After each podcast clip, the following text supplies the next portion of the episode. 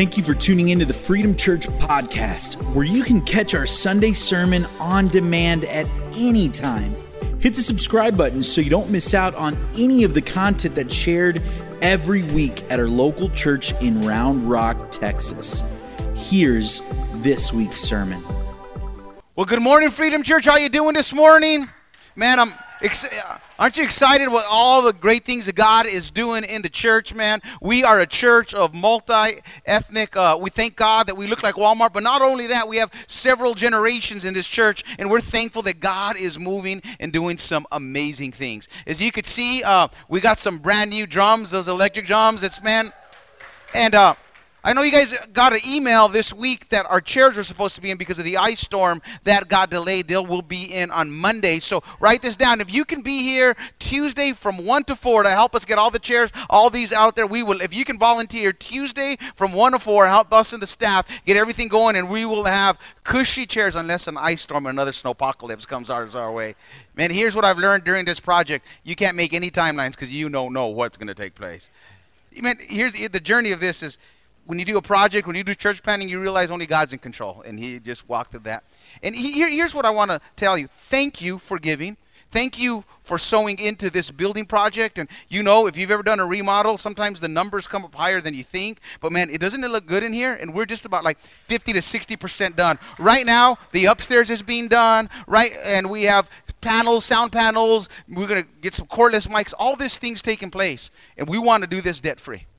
And, and, and, and, we've, we've had some money that have come in that we've even gone on savings to do this. We're hoping to sell our property. We haven't done that yet. But here's what I'm going to challenge you. If you have not given above and beyond to your tithe, the tithe and offering, I want to challenge you to make a gift, to invest into this, what God is doing here. Maybe you can buy a chair. A chair, I think, is like uh, 50 bucks a chair. Maybe I can sponsor some seats. But I want to challenge you this morning. If you believe what God is doing here, to give above and beyond your tithe and say, God, I want to get this done, and we want to do this debt free, and then set ourselves in a place where we can start building the other buildings. So let's, man, if you, man, I, I just pray the Lord just maybe speak to some of you. I know you got the resources to do that, but let's finish this out strong and let's see what God has in store for us. So this morning we're starting a brand new series called Rival.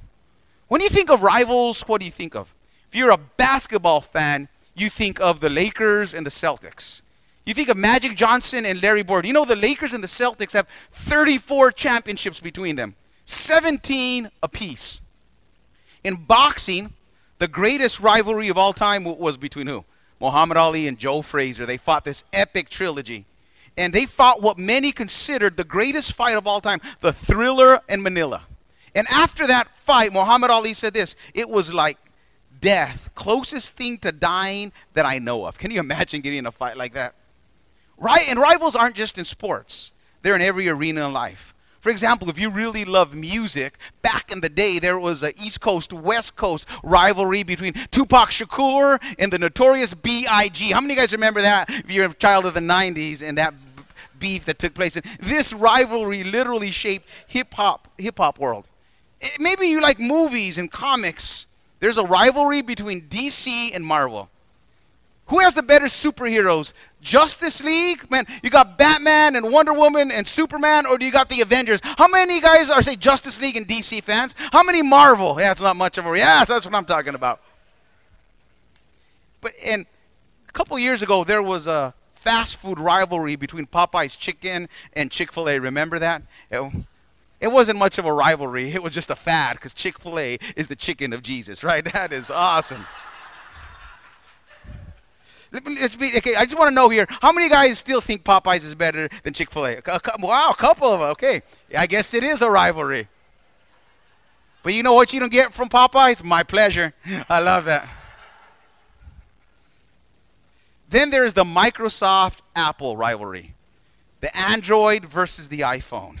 This has been a rivalry that's been going on for years. How many Android users do we have in here? Oh, man, quite a bit. How many iPhone users are in here?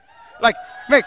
I even converted my wife. She was on the dark side. Now she has an iPhone. And she says, I'm not going back. Literally, it took us forever. Rosie did the convincing. She's, she's, she's great at sales.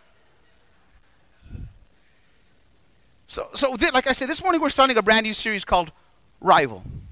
Here's a rival is a noun, and this is the definition of rival. It's a person or thing competing with another for the same objective or for superiority in the same field of activity. And the Bible teaches us that you, your soul, has three rivals your sinful nature, the world, and the, I'm not talking about the physical world, but the world system, and the devil. But this morning, I want to start off this series by talking about your biggest enemy, the biggest rival that you're ever going to face. You, you know what your biggest rival is? It's not Satan, it's not the world, it's you. It's your own sinful nature. Like, you're your biggest problem. I know I am. Have you ever done things that you said, I know that they're bad? I know I shouldn't do them. I know that they're not good for me, and I did them anyways. Raise your hand. That's everybody. Like, there are some people that they basically say that man is good and that we make good decisions and that from the beginning man is good. But Those people have never had kids. You know, my daughters taught me that we're all sinners. That's what Alana taught me. Then when my second daughter was born, Nevea, it taught me that some of us are bigger sinners than others. I'm not saying which one is which. Don't imply there. But I remember my little beautiful, cute little girls the first thing they used to say was, No! Right? They get a toy, and what do they say? Mine! Mine! You see selfishness and rebellion. Like, I, I am convinced that some babies are like vipers with diapers. You know, it's just crazy. Like, God made them so little and cute so you wouldn't kill them, and they made them so small because they wouldn't kill you. Like, have you ever not given your ta- child something they don't want? Like they go crazy. They get mad. They start throwing stuff. Like if your child was big enough, they'd probably kill you, right? Moms, you know that. I remember one time Alana is in the crib, and me and, Jennifer's watching her, and she's not getting what she's wanting, and she's screaming and she's yelling, and Alana Jennifer brings me into it and says, I, I think she this could be Chucky in there. I'm like, remember we watched? She was just going crazy. Like, don't give a kid what they want, and you'll see how wild they become. Several years ago, uh, a comedian named Flip Anderson wrote this famous quote The devil made me do it. We like to blame the devil for a lot, don't we? We like to blame others for our own actions. But we don't like into the mirror. We don't like to look in the mirror. We don't like to look at our phone and do put it on a selfie and flip it over and take a selfie and look at and realize we're the own pro- our own problem. The other day I, I lost my keys, which I occasionally do, and I asked Jennifer where she put my keys. And she told me she didn't have them. So I kindly and tenderly and patiently told her, Yes, babe, you had them last. I was blaming her. She was blaming me very patiently and godly. Yeah, right. We had a friendly discussion of where my keys were for several minutes. After I looked everywhere, I, I reached into my pockets and guess what I found? my keys. It's like that great theologian Steve Urkel used to say, Did I do that? I heard a pastor say one time, if you're not the biggest sinner you know, you don't know yourself very well. See, we all fight habits and behaviors that are self destructive. It could be something as simple as food. I know I love me some food. You can tell by just looking at me. Thank the Lord the Daniel Fast is helping me out. We got to keep that going. Lord, help me to stay in that right palate. But I'm well aware there's 24,000 calories in a dozen Krispy Kreme donuts. But for some reason, when I'm driving 183 and the light of the world goes on at Krispy Kreme, I lose it. I try telling myself, the Holy Spirit lives in this incredible temple right here, and I'm not going to have a hot glazed donut off the belt. But you know what happens every time? I find myself driving around Krispy Kreme donuts seven times like the walls of Jericho. Like, don't sit there and judge me. You know you got your own things that you struggle with. I, I pull up to Krispy Kreme and I watch as the dough is being baptized in the oil. It's an outward expression of an inward working. I, I just want to taste and see all that the Lord made is good. Even though I know hot now means fat later, I can't control myself when it comes to something as simple as a donut.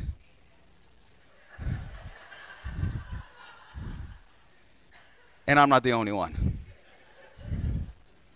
Here's an encouraging thing. Even the Apostle Paul had struggles with his desires and compulsions. He wrote these famous words in Romans 7:24. What a wretched, miserable man I am. All the things I don't want to do, I end up doing. He says, Who's going to rescue me from this? I've watched Oprah, I've watched Dr. Phil, I've read every book. Then he adds verse 24 Who will rescue me from this body that is subject to death? And then, in, and I love that. It's a powerful word picture that he puts in verse 24. Who's going to rescue me from this body? Because in the ancient world, they would excommunicate someone from the city who has committed a capital offense. They would chain them to the person that they would be killed, face to face, chest to chest. They would be out, left outside the city to die, and the diseased body would be, and the dead body would begin to rot, and it would begin to contaminate the living body, and it was a painful, excruciating death in the Roman world. And so, Paul, when he writes this in verse 24, he's drawing attention to the fact that you are chained chest to chest, face to face, from this sinful nature that is contaminating you. And he says, Who is going to rescue me? Ever felt that way? He says, I love this. And notice does it notice he doesn't say what will rescue me. He says who will me rescue me because it's a person. He says, Thanks be to God who delivers me through Jesus Christ our Lord. See, Jesus gives us victory over our desires, our compulsions, and our sinful nature. Theologians tell us that there are three parts to your victory in Christ. First, salvation. In salvation, you're saved from the very penalty of sin. And then now we're in the process of sanctification. In sanctification, God gives us power over sin. And one day in the exaltation or the resurrection, we will be saved from the very presence of sin. But Jesus has given us victory over sin. And this morning, I want to teach you how you can walk that sanctification out and have power over sin. How many of you guys have some issues, some struggles, some compulsions that you need freedom in this house this morning? And this morning, that's what I'm praying. I've been praying for you that you would have freedom. So I want us to pray as we get into God's holy word because I believe He's going to give us insight to find freedom. Lord, I pray this morning that you would breathe on this spirit, uh, uh, uh, breathe, breathe on your word, Lord God, breathe on this message, Lord God, that's spoken today. Lord, give me ease of expression and clarity of thought, and Lord, may your power just bring freedom. Say, Lord, open my ears to hear and my heart to receive what you have for me. Amen. Paul tells us how we find this freedom. He gets very practical with it. That's what I love about Paul's writing in Galatians 5:16. He breaks down that there is this rivalry, that there is this battle within you that's taking place. Look at verse 16. But I say, walk by the Spirit, underline that. That's a key word. Walk by the Spirit, and you will not gratify the desires of the flesh. Underline the word desires.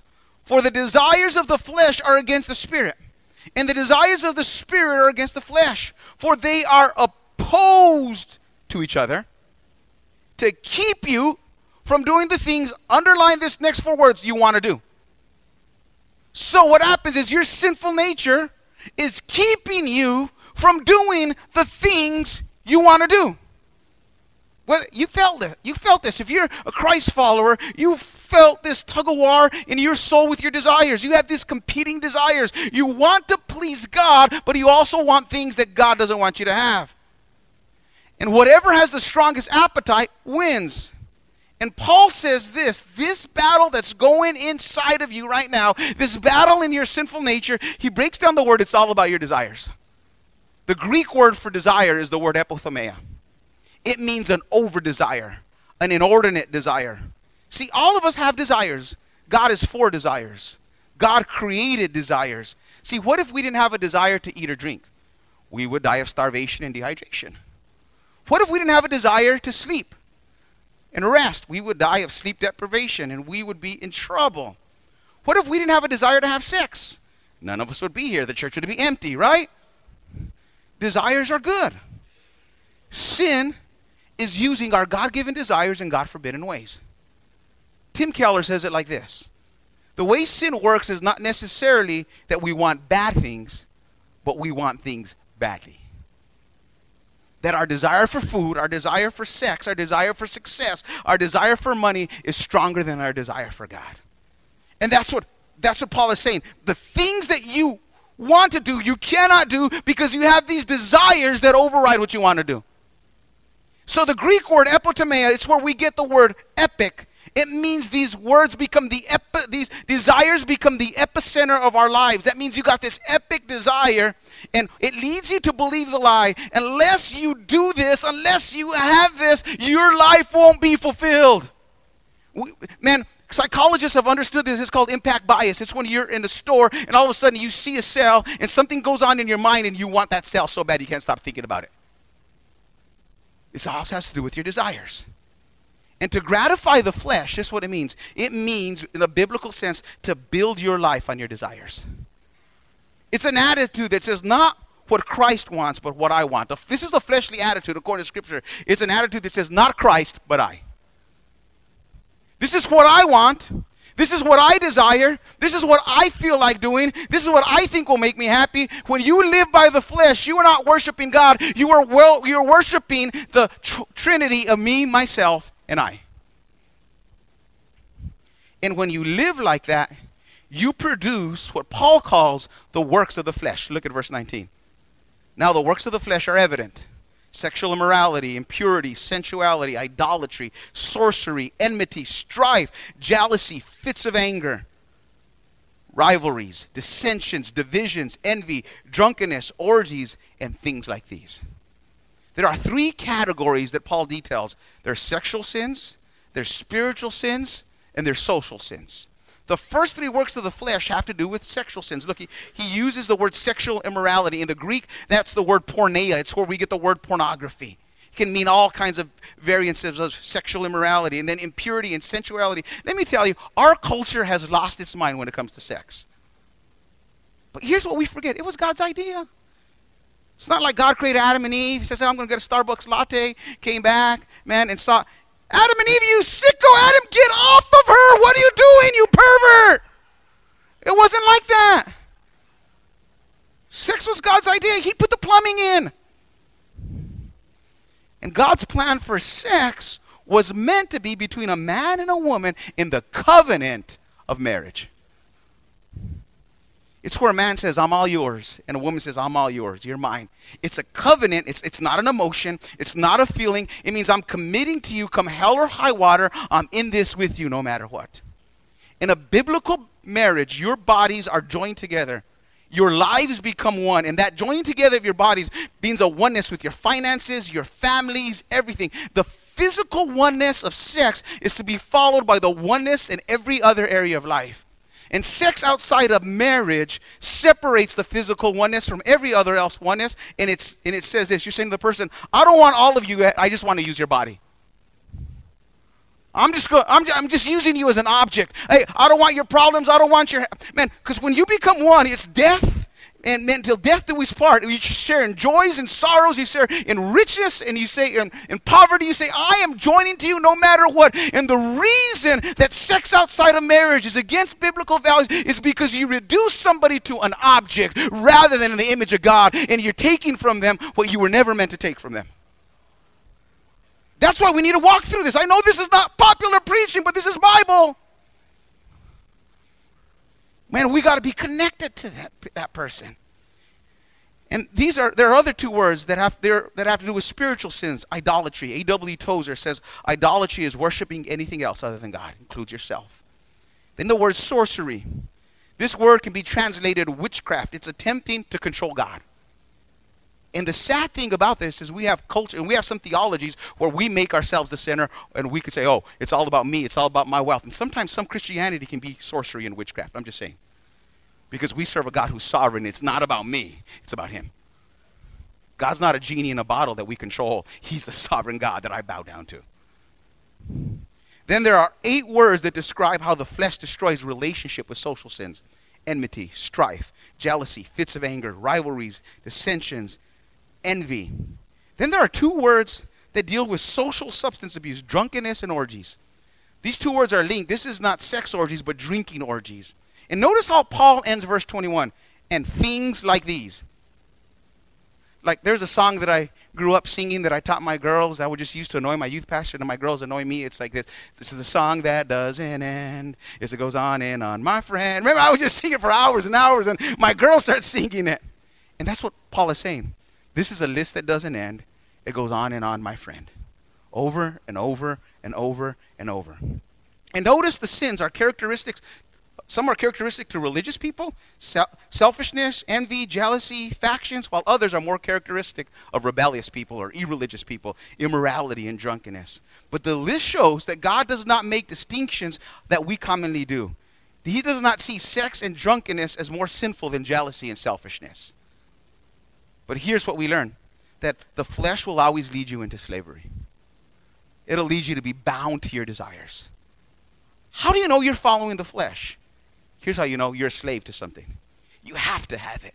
You're addicted to it. And, and let me tell you, addiction isn't just about substances, uh, uh, substances and pleasures. It shows up in every area of your life. It could be in your job. If your jo- job doesn't go well, you just lose it. You're like, oh! Your kids don't get a certain grade. Oh, I've gained a few pounds. What causes you to fall apart? You're always a slave to something. You got to have it because you're dependent on it. And we live in a culture that is dependent on everything else other than Jesus. It, what causes you to worry? What brings out anxiety? What do you get envious over? Oh, my neighbor got a nice car and I don't know. What, what causes you to fall apart? What makes you angry when it doesn't go your way that it causes you to bitterness? It says, hey, I know I want this more than what God wants. That's what idolatry is. It's a life that says, not Christ, but I. And this is very important. I want you to notice this. This is not a list of how bad people live. No, at all. It's a list of what sin, what our over desires makes all of us do. We make this pragmatism and we make this just a list of things that we do. No, this is about following the spirit or following the flesh and it produces different things in our lives. And how many of you guys are guilty to be on that list? I know I am. And look at the warning that Paul gives. I warn you, as I warned you before, that those who do such things will not inherit the kingdom of God. We've all followed our desires. We've all learned that our desires always overpromise and underdeliver. But Paul says there's another way of living, thank God.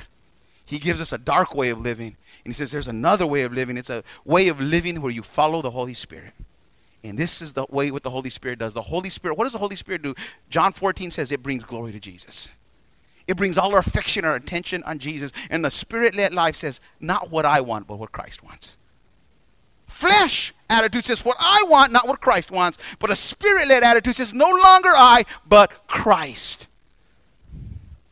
And when we live in step with the Spirit, this is what it produces. Verse 22. But the fruit of the Spirit is love and joy and peace and patience and kindness and goodness and faithfulness and gentleness and self control. Against such things there is no law. He says there's a different type of life and it produces a totally different way of living. Instead of being focused on pleasing yourself, you desire to please God. And when you live to please God, this is what it does in your life. Your life is filled with love. Greek word there is agape. I mean, you start to love other people. Joy. You have this delight in God that goes beyond your circumstances. Peace. This restful confidence that God is fully in charge, even when it looks like things are going crazy, and He's going to work out everything for your good. Patience. Patience towards people. Because you're patient towards people because Christ was patient towards you. Patience in circumstances kindness. There's this goodness that flows out of you. And goodness, the Greek word there is akhusono. I probably mispronounced that, but it literally means that you're good to the core. When you pull back all the layers of your life, there's no hidden agendas in your life. You're just a good person. Then there's faithfulness. You're committed to God and other people. Gentleness, the word pratos, it means humility, that you're not walking entitled.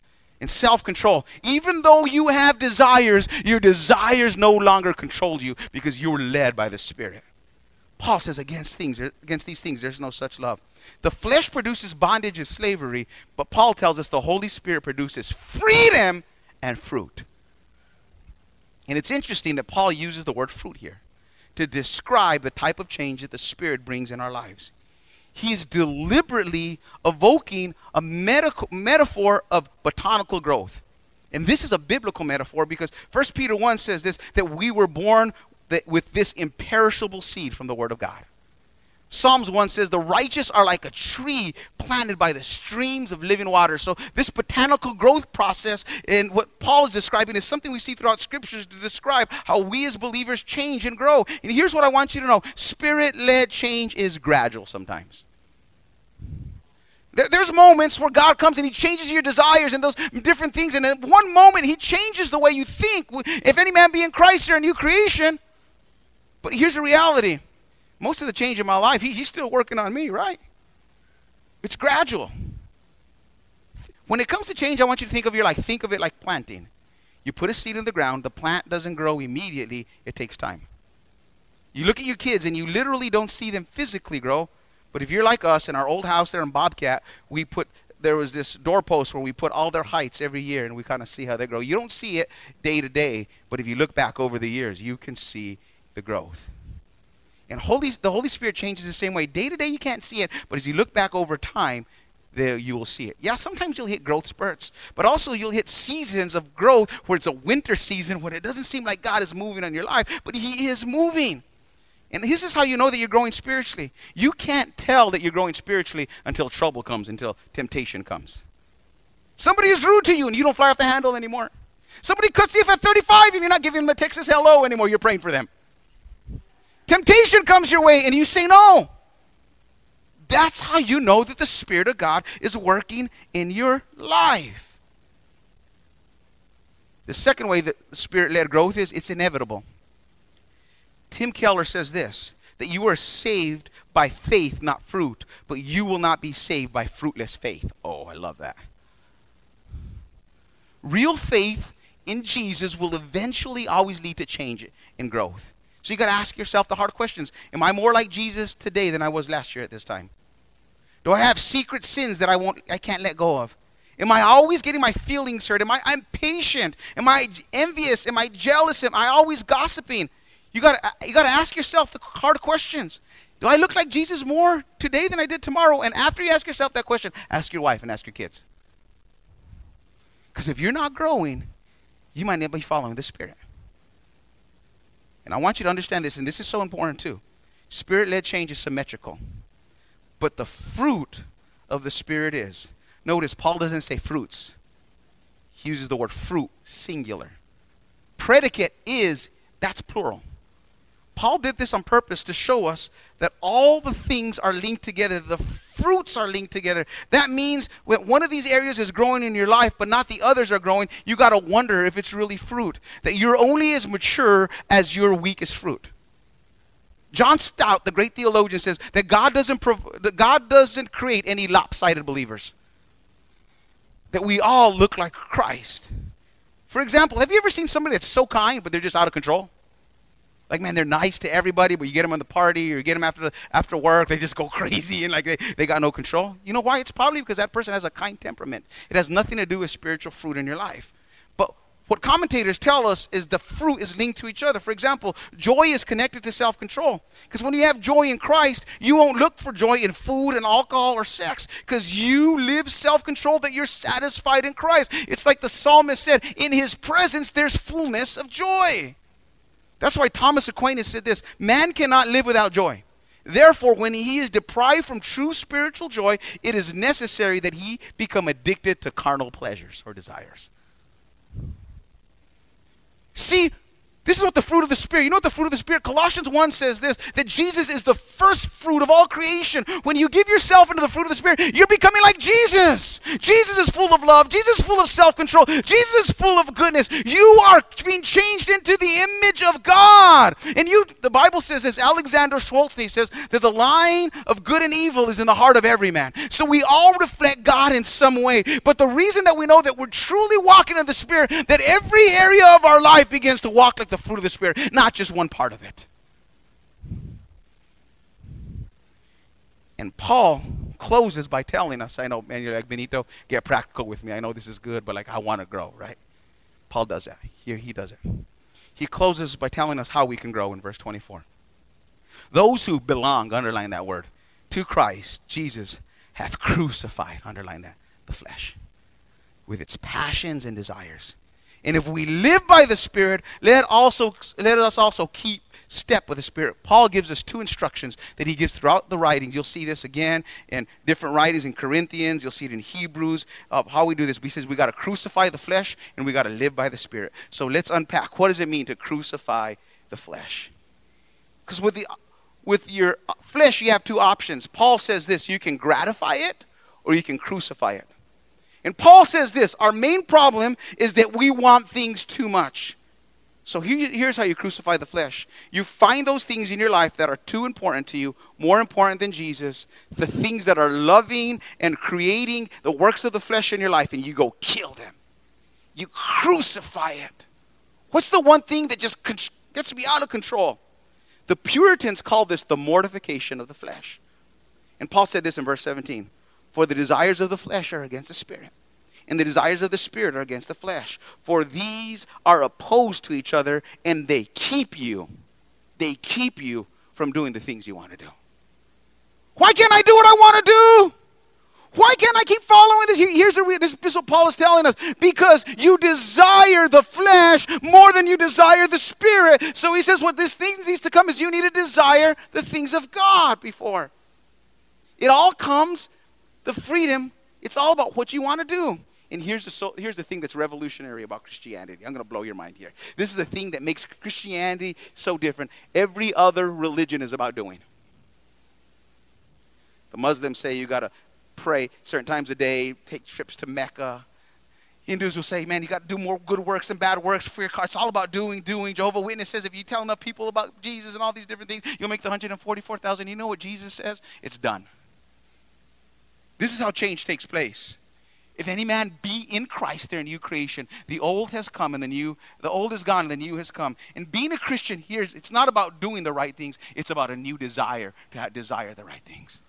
And only the Holy Spirit can change that. That's why you got to be led by the Spirit. It's not about what you do, it's about the Holy Spirit giving you a desire for Him. And that's the work of the Spirit that only God can do in your life. The Holy Spirit makes you new. This is when I became a new creation and I became a Christian, I remember going to school as a 15 year old boy, and all my friends would tell me, Oh, Benito, man, you can't party anymore. You can't sleep around. You can't get drunk. Look, they told me all the things you, that I couldn't do anymore. And I looked at them and says, You know what? It's not that I can't do those things. I can do those things if I want to. I don't desire those things anymore. I desire to follow Jesus. I desire to go Friday night to church. I desire to read my Bible. I desire to please God. I don't want to live like that anymore. It's a desire, it's not a do list.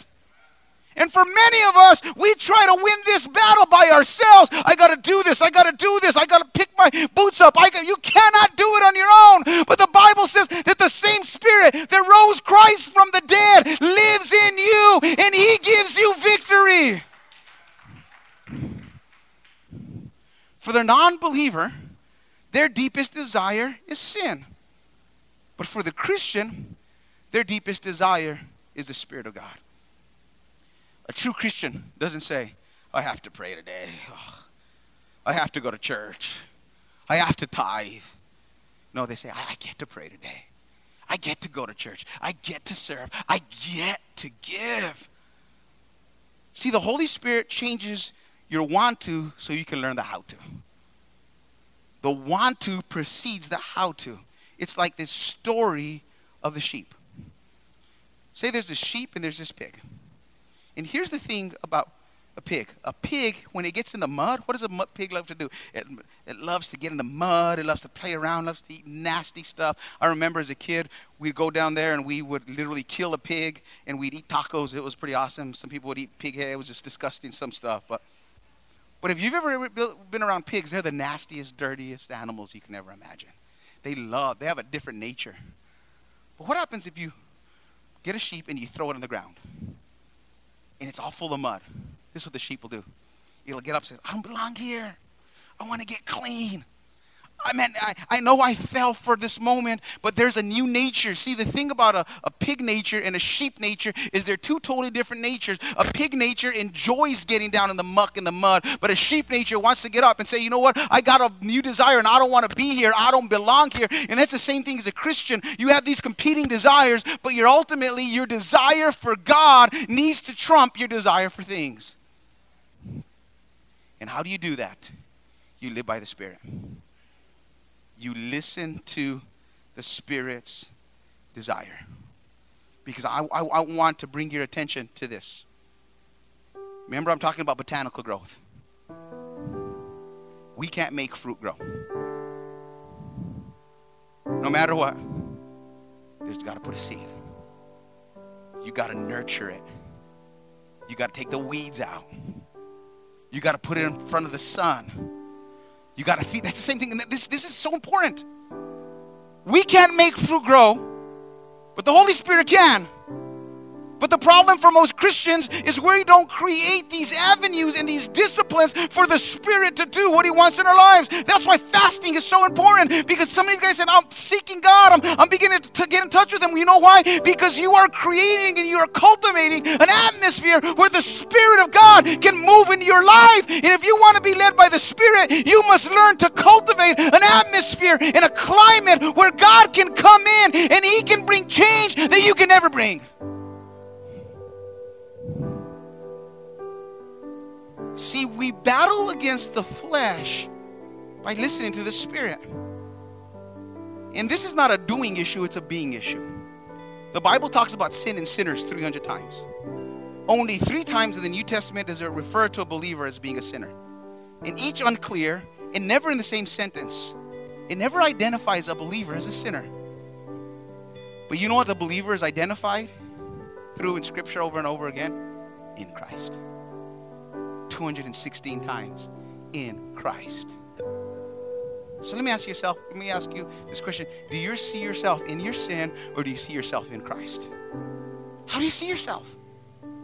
Because if you see yourself with your sin and your problems, it, it, it'll, it'll, it'll mess you up. It'll control you. See, the major problem we have in our culture, the major, problem we all deal with, it's an identity problem. People identify themselves with their sexual desires. People identify themselves with what do you do with their job, with their promotion, with their success? They identify themselves with their addiction. I'm an alcoholic, I'm a drug addict. And this is what the Spirit of God, it takes your identity away from your desires and it puts it on Jesus. And it says, You're no longer identified by the things you do. Now you're identified what Christ did for you. And here's what the Spirit wants to do the Spirit wants to glorify Jesus in your life. The Spirit wants to make Jesus the center of your life. The Spirit wants to make Jesus the epicenter of every desire in your life. He wants to fill you with desire to follow Jesus. That's the Spirit's passion. That's what it means. It says, I want the Spirit to fill me with desire for Him and more desire for Him will ultimately take away my desire for everything else because it'll show you that the love of God is greater than anything else. It's what Puritans call the explosive power of a brand new affection. That though this gripped me, when I found Jesus, the grip breaks and I can find freedom because all of a sudden I find freedom in Him. So I want everybody to bow your head and close your eyes. Say this morning, Benito, I'm, I'm battling with my sinful nature. We all are. So here's the prayer that you need to pray. I don't want to be bound. I don't want to be controlled. Say, Lord, fill me with desire for Jesus. Fill me with desire for Jesus. And that's his job. He does that. But now your job is cultivate and create the atmosphere so the fruit can grow. Let me say, Pastor B, I need more desire for Jesus today. Just raise your hand. I want to pray for you. I want us to stand to our feet. And this is what I want to do. Sometimes I believe that a physical step creates a spiritual reaction. Just by telling the Spirit, Lord, I'm serious this year. I want to be filled with more desire for Jesus. I want you to come to the front. I'm not even going to pray for you. This is you and God. I want you to come to the front. I want you to raise your hands to heaven, and I want you to say, God, fill me with desire for you. And I'm going to pray that this is a year where we find freedom as we sing this song. If that's your heart, just, just say, God, you see my heart today. I want to be filled with desire for you. Thanks again for listening to the Freedom Church podcast. We hope that you were inspired and motivated to continue to grow in your faith. Don't forget to subscribe and share with others.